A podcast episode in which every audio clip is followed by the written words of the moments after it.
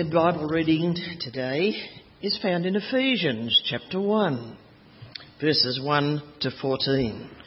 I think you might have heard it before, but please do listen again. It's under the heading of spiritual blessings in Christ. And if you'd like to hear more about them and how to have them, which you can, please listen. Paul, an apostle of Christ Jesus, by the will of God to the saints in Ephesus, the faithful in Christ Jesus. Grace and peace to you from God our Father and the Lord Jesus Christ. Praise be to the God and Father of our Lord Jesus Christ, who has blessed us in the heavenly realms with every spiritual blessing in Christ. For he chose us in him before the creation of the world to be holy and blameless in his sight. In love, he predestined us to be adopted as his sons through Jesus Christ, in accordance with his pleasure and will, to the praise of his glorious grace, which he has freely given us in the one he loves. In him we have redemption through his blood, the forgiveness of our sins, in accordance with the riches of God's grace that he lavished on us with all wisdom and understanding. And he made known to us the mystery of his will according to his good pleasure, which he purposed in Christ, to be put into effect when the times will be will have reached their fulfillment to bring all things in heaven and on earth together under one head even Christ. In him we were also chosen having been predestined according to the plan of him who works out everything in conformity with the purpose of his will in order that we, who were the first to hope in Christ, might be for the praise of his glory. And you also were included in Christ when you heard the word of truth, the gospel of your salvation. Having believed, you were marked in him with a seal, the promised Holy Spirit, who is a deposit guaranteeing your inher- our inheritance until the redemption of those who are God's possession to the praise of his glory. And thank you, Lord, for your precious word. Amen. Thank you, uh, Dorothy, for reading that passage of scripture. Yes, we, have had that read, haven't we? The past uh, few weeks. We've added four more verses to it actually, so it's 1 to 14 this morning. Let's, let's pray. Father, we thank you, Lord, for your word. We ask, Lord, that you'd encourage our hearts this morning, uh, that together we'll grow in the knowledge of Christ, uh, celebrate the, the fact that Christ has chosen us, that we are redeemed in Christ, that we are restored and adopted in Christ, and that we have our inheritance in Christ, that we are your possession, Lord. Pray you bless the preaching of your word. In Jesus' name, Amen. Well, friends, imagine if you were to receive a letter in the mail. Usually, what we get in the mail is are all bills, don't we? Usually. But imagine if you get this uh, uh letter in the mail from a lawyer saying, Congratulations.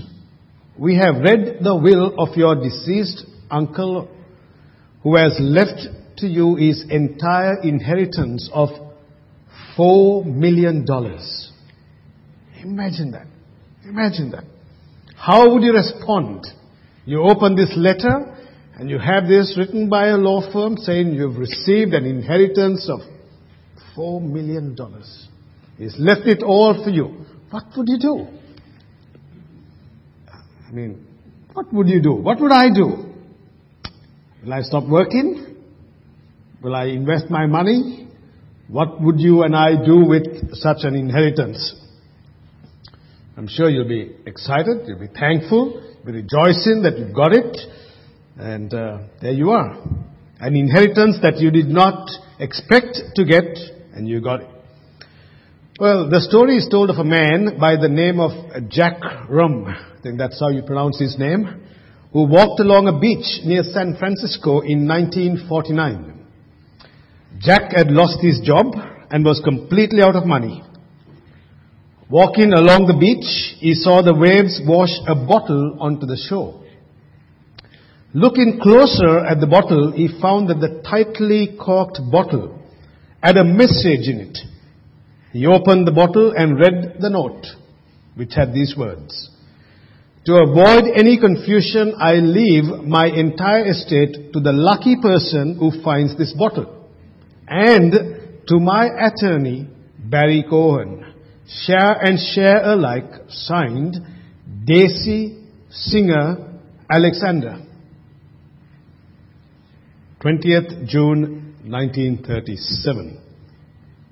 Now Jack did his investigation and found out that the note had in fact been written by Daisy Singer Alexander, the beneficiary to the Singer sewing machine fortune.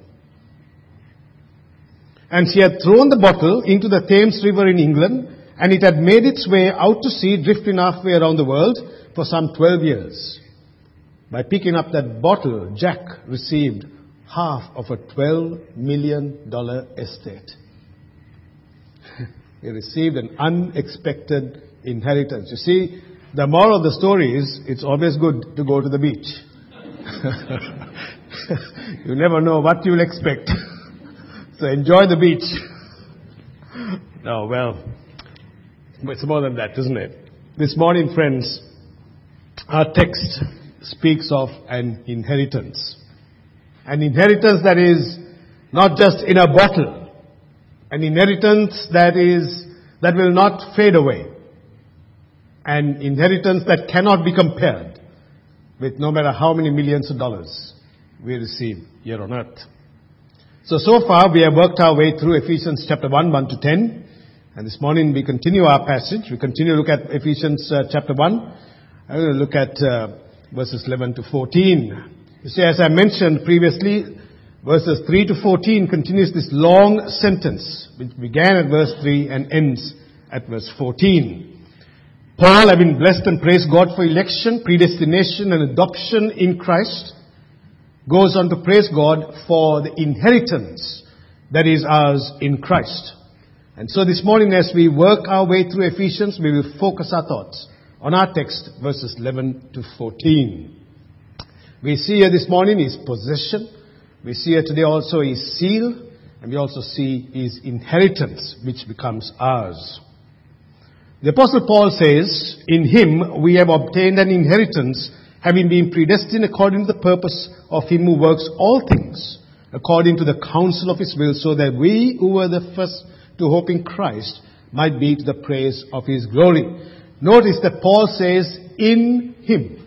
If you look at the book of Ephesians, you would notice these words, in him many times.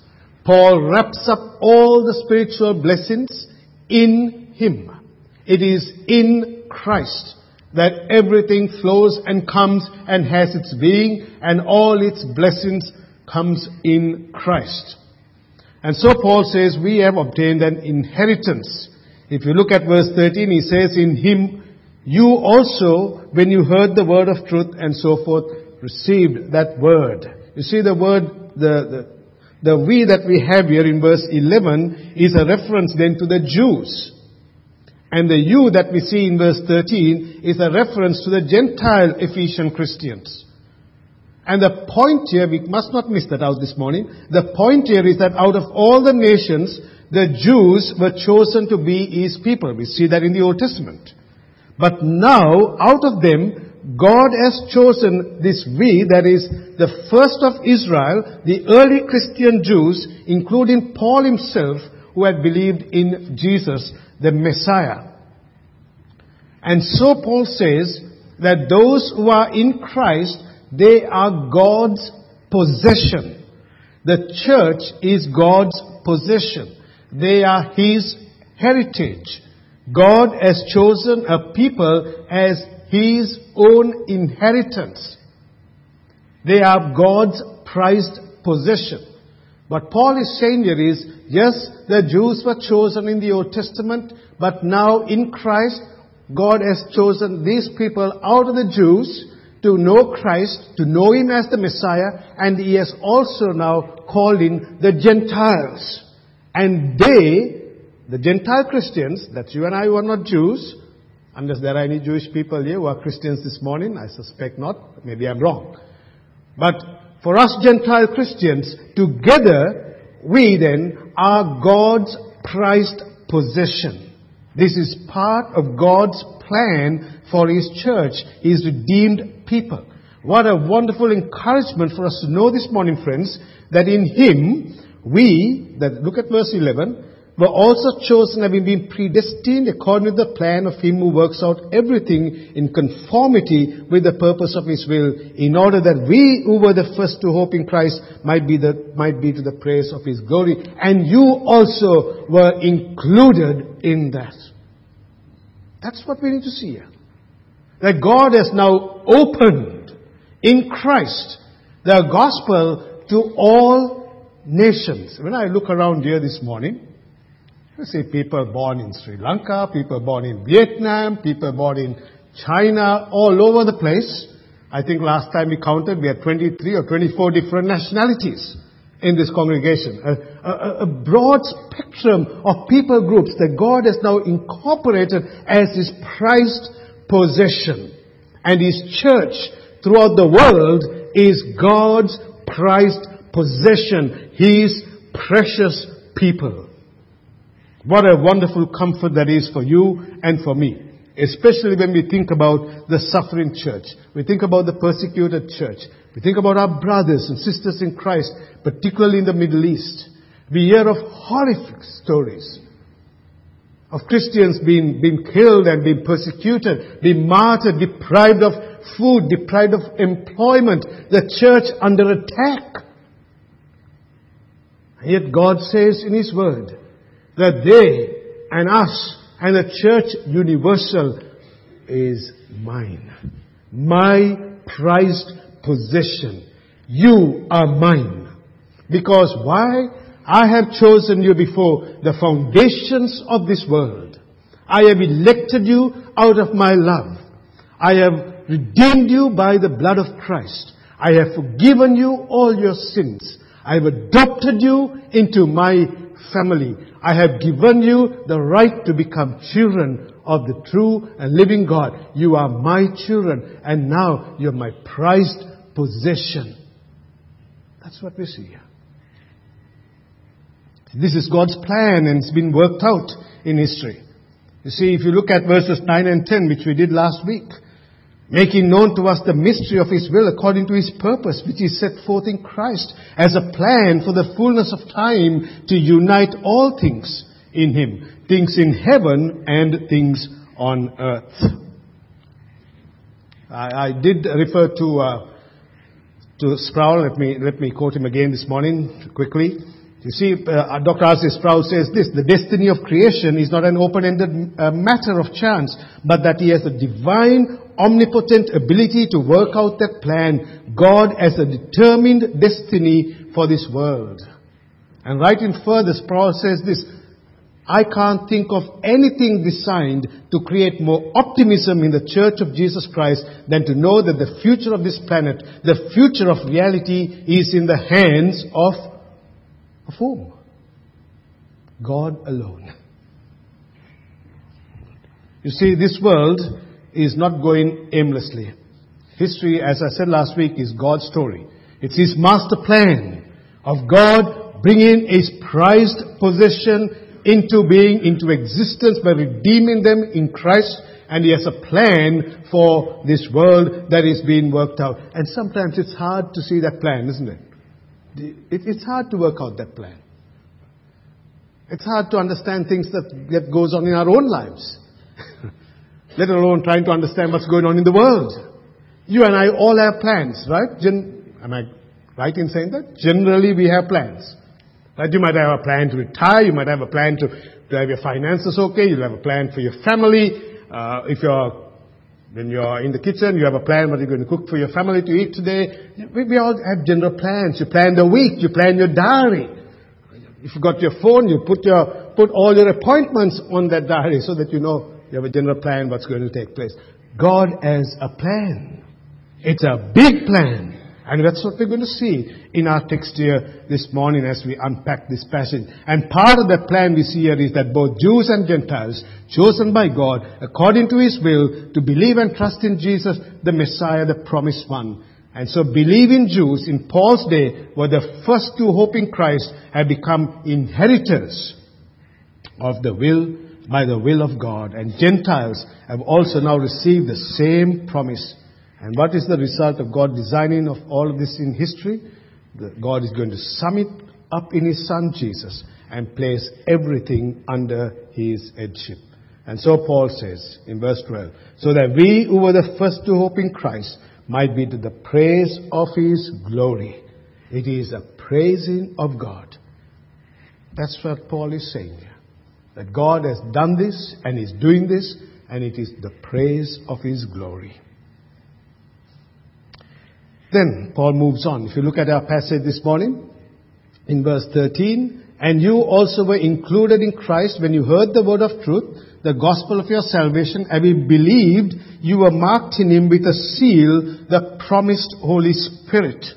So that is Gentile Christians, Jews, Jewish Christians, all now are marked with the Holy Spirit. And God, he says, has put a seal upon your life. Now what does Paul mean by the word seal. What does it mean to be sealed by the Holy Spirit?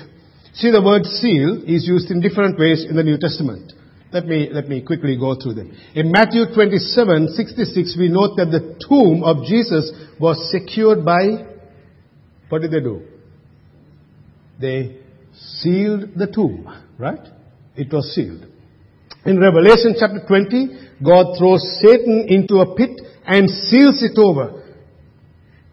Another is found in Romans chapter 4 and in verse 11 where Abraham's circumcision is called the sign and the seal of righteousness.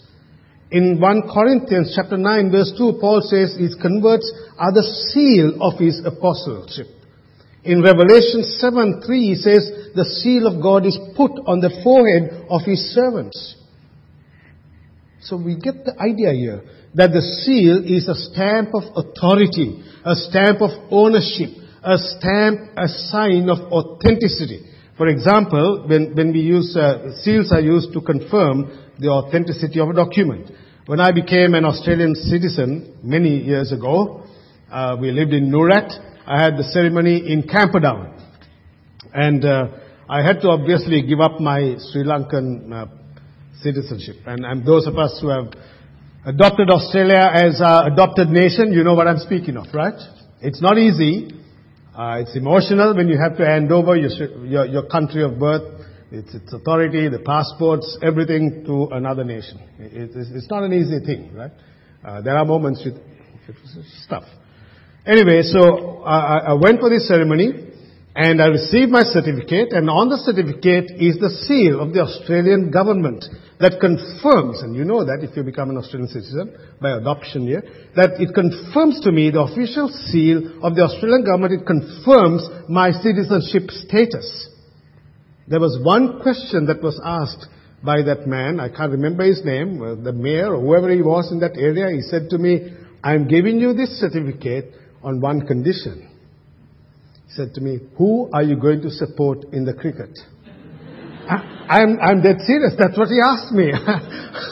he, he really put me on the spot there. I can show you. Oh man, I thought I'm not going to get these things. So. uh, anyway, he was a good guy. I said, of course, don't ask me the tough questions. So. And it confirms to us, doesn't it? Confirms authenticity. It confirms uh, the, the, the authority. Confirms ownership.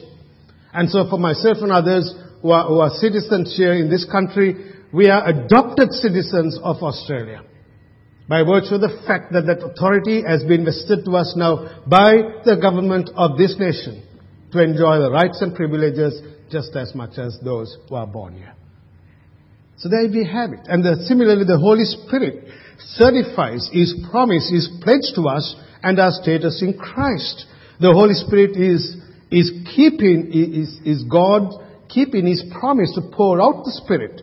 And God's deed of purchase of His people is by the precious blood of Christ and is applied. Let me explain it this way. Jesus' death on the cross, His blood shed on the cross, means nothing unless the Holy Spirit applies that to our hearts, right? Okay?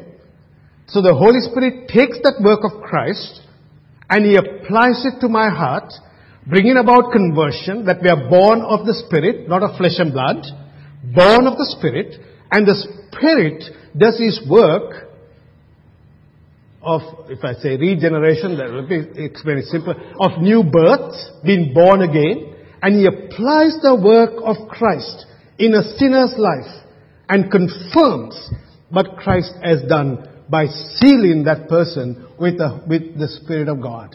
You see what I'm saying? I mean, this is amazing things. This is, this is amazing news. That God the Father, the Heavenly Father, God the Creator is involved. God the Son is involved in redemption. And God the Holy Spirit is involved in applying that. We have the work of the triune God at work in an individual's life. Do you see that in your life this morning? This awesome God, this indescribable God has taken you individually and has redeemed you by His precious blood and has sealed you with His Spirit. And collectively, the church now becomes His possession. what an encouragement, friends, to us that is.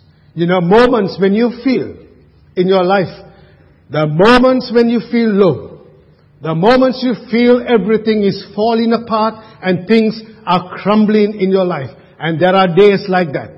Are they not? Or are you always whistling while you work every day 24-7?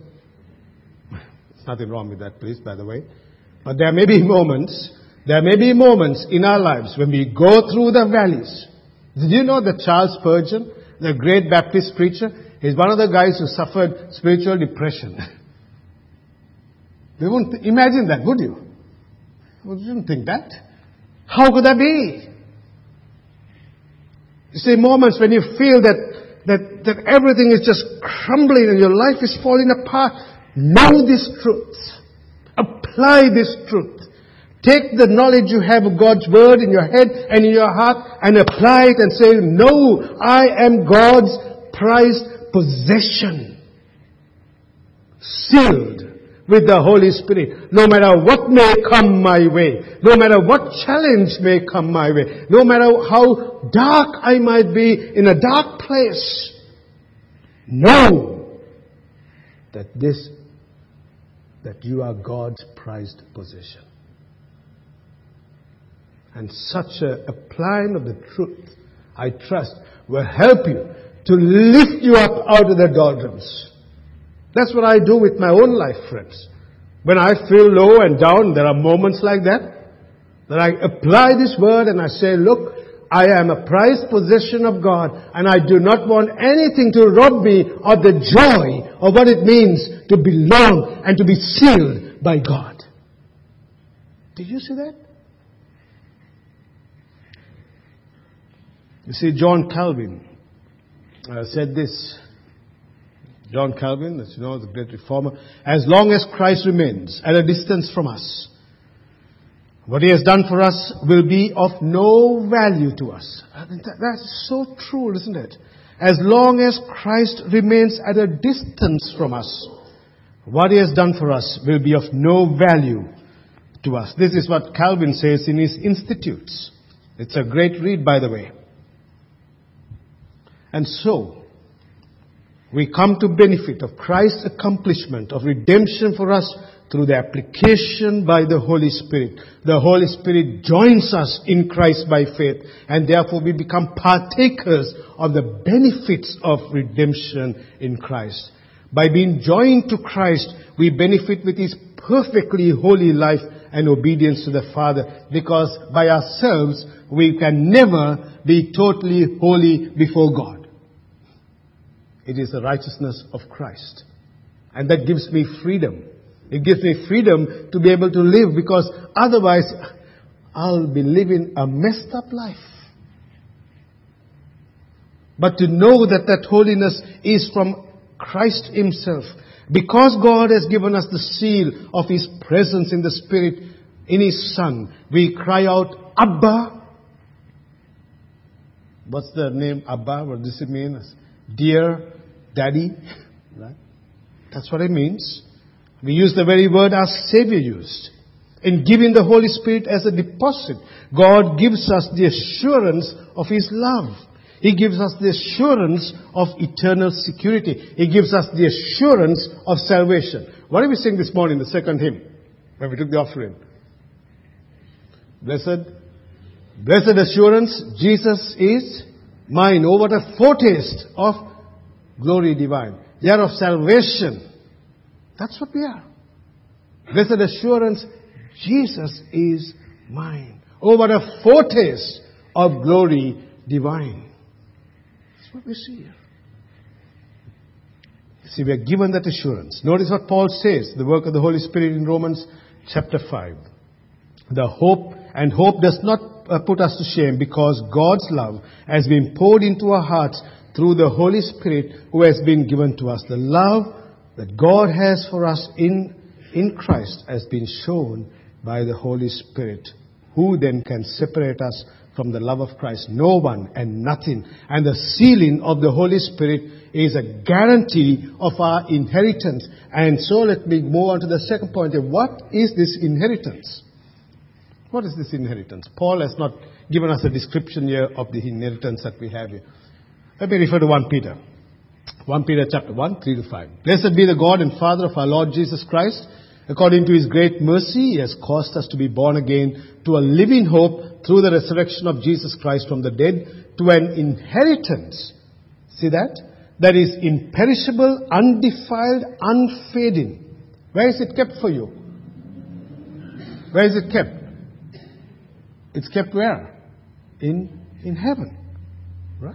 For you, who by God's power are being guarded through faith for salvation, ready to be revealed at the last time. So this inheritance is incorruptible, that is, it will not decay. It is undefiled, that is, it is not of any dirty money or anything like that. It is unfading. It's not like a flower, it fades away.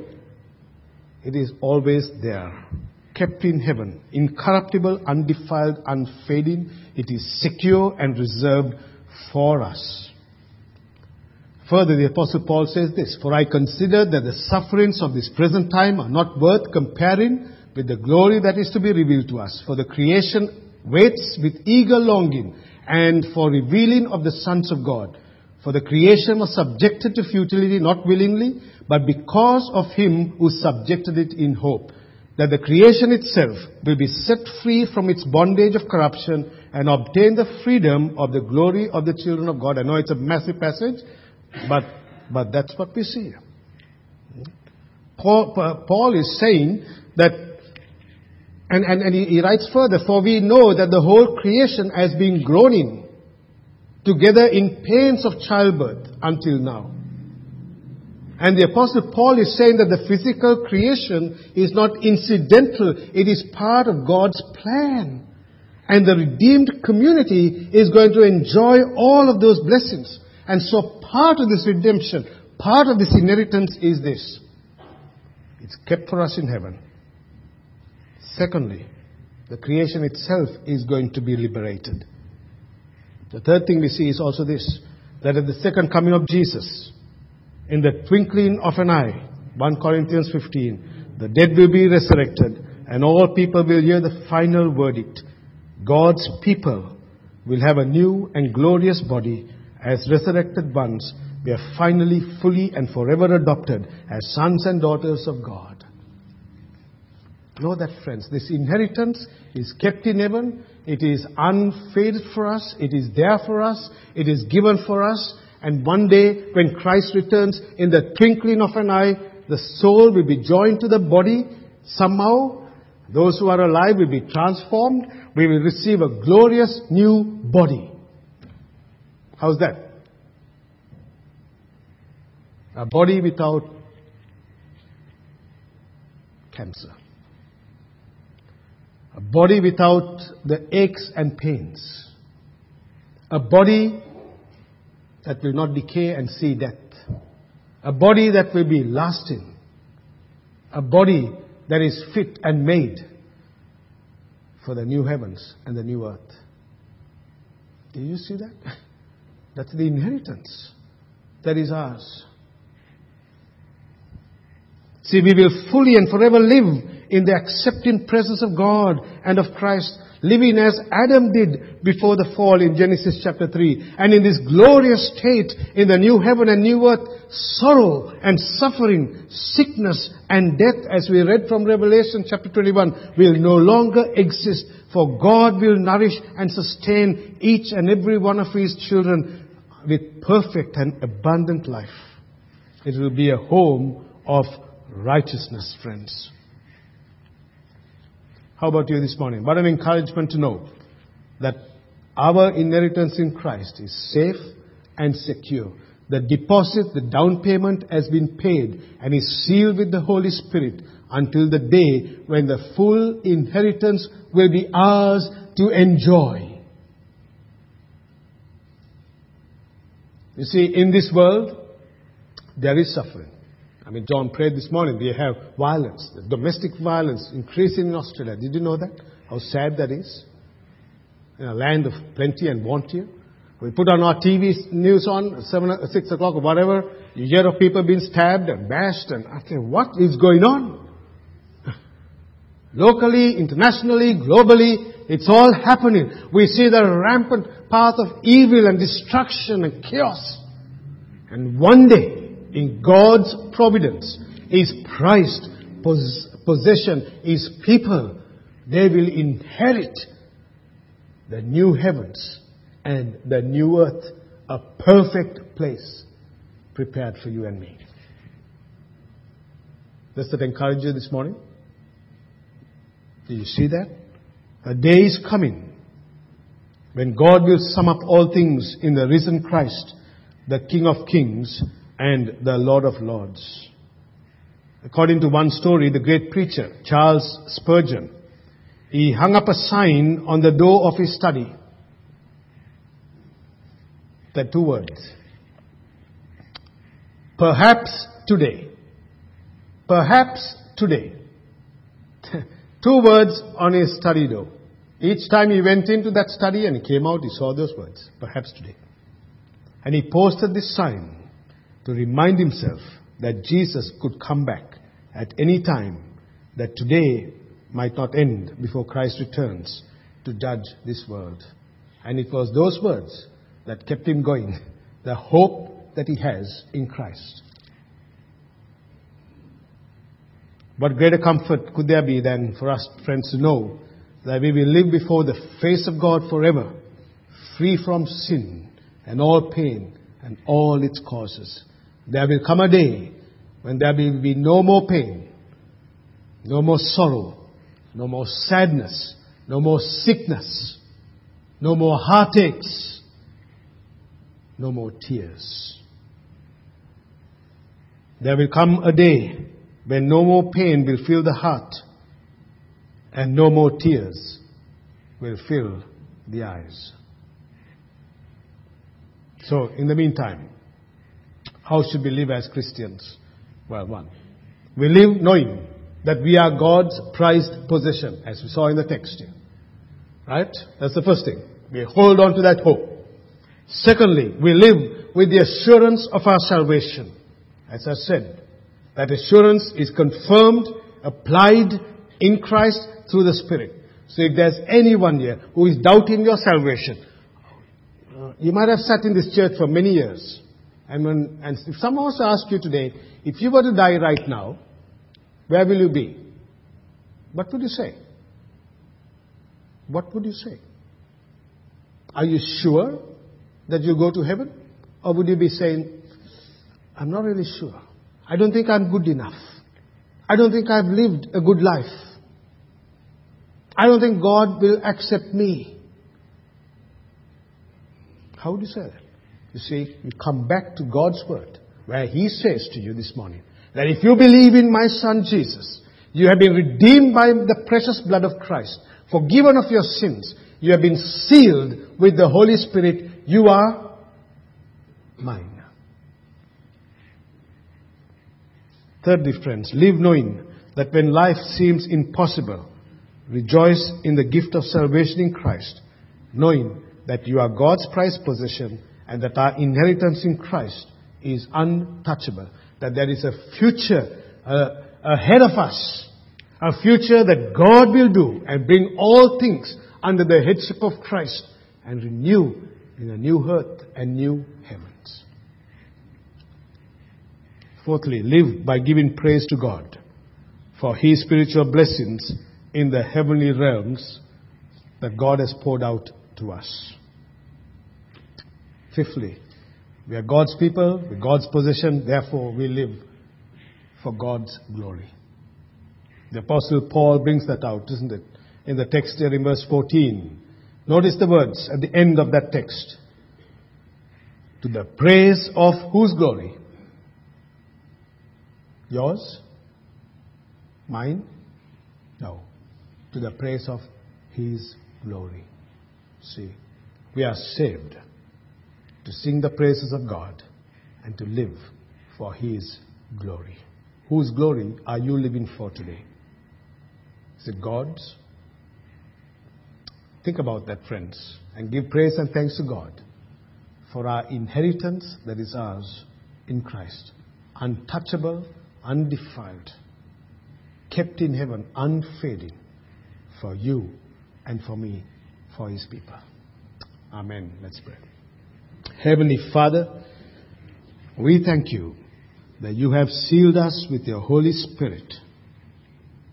You have brought a people unto yourself from every tribe, language, and nation. We thank you, Lord, for the inheritance that is ours in Christ. No ear has heard, no eye has seen, but God has prepared for his people. We live by faith, trust in you, Lord. We long for the day when that deposit will be made a reality in the fullness of time. That we can claim our inheritance in Christ because you have first claimed us to yourself. Lord, I pray this morning your blessing upon each and every person here, Lord, that we will rejoice in these blessings and live for your glory and praise. In Jesus' name, Amen.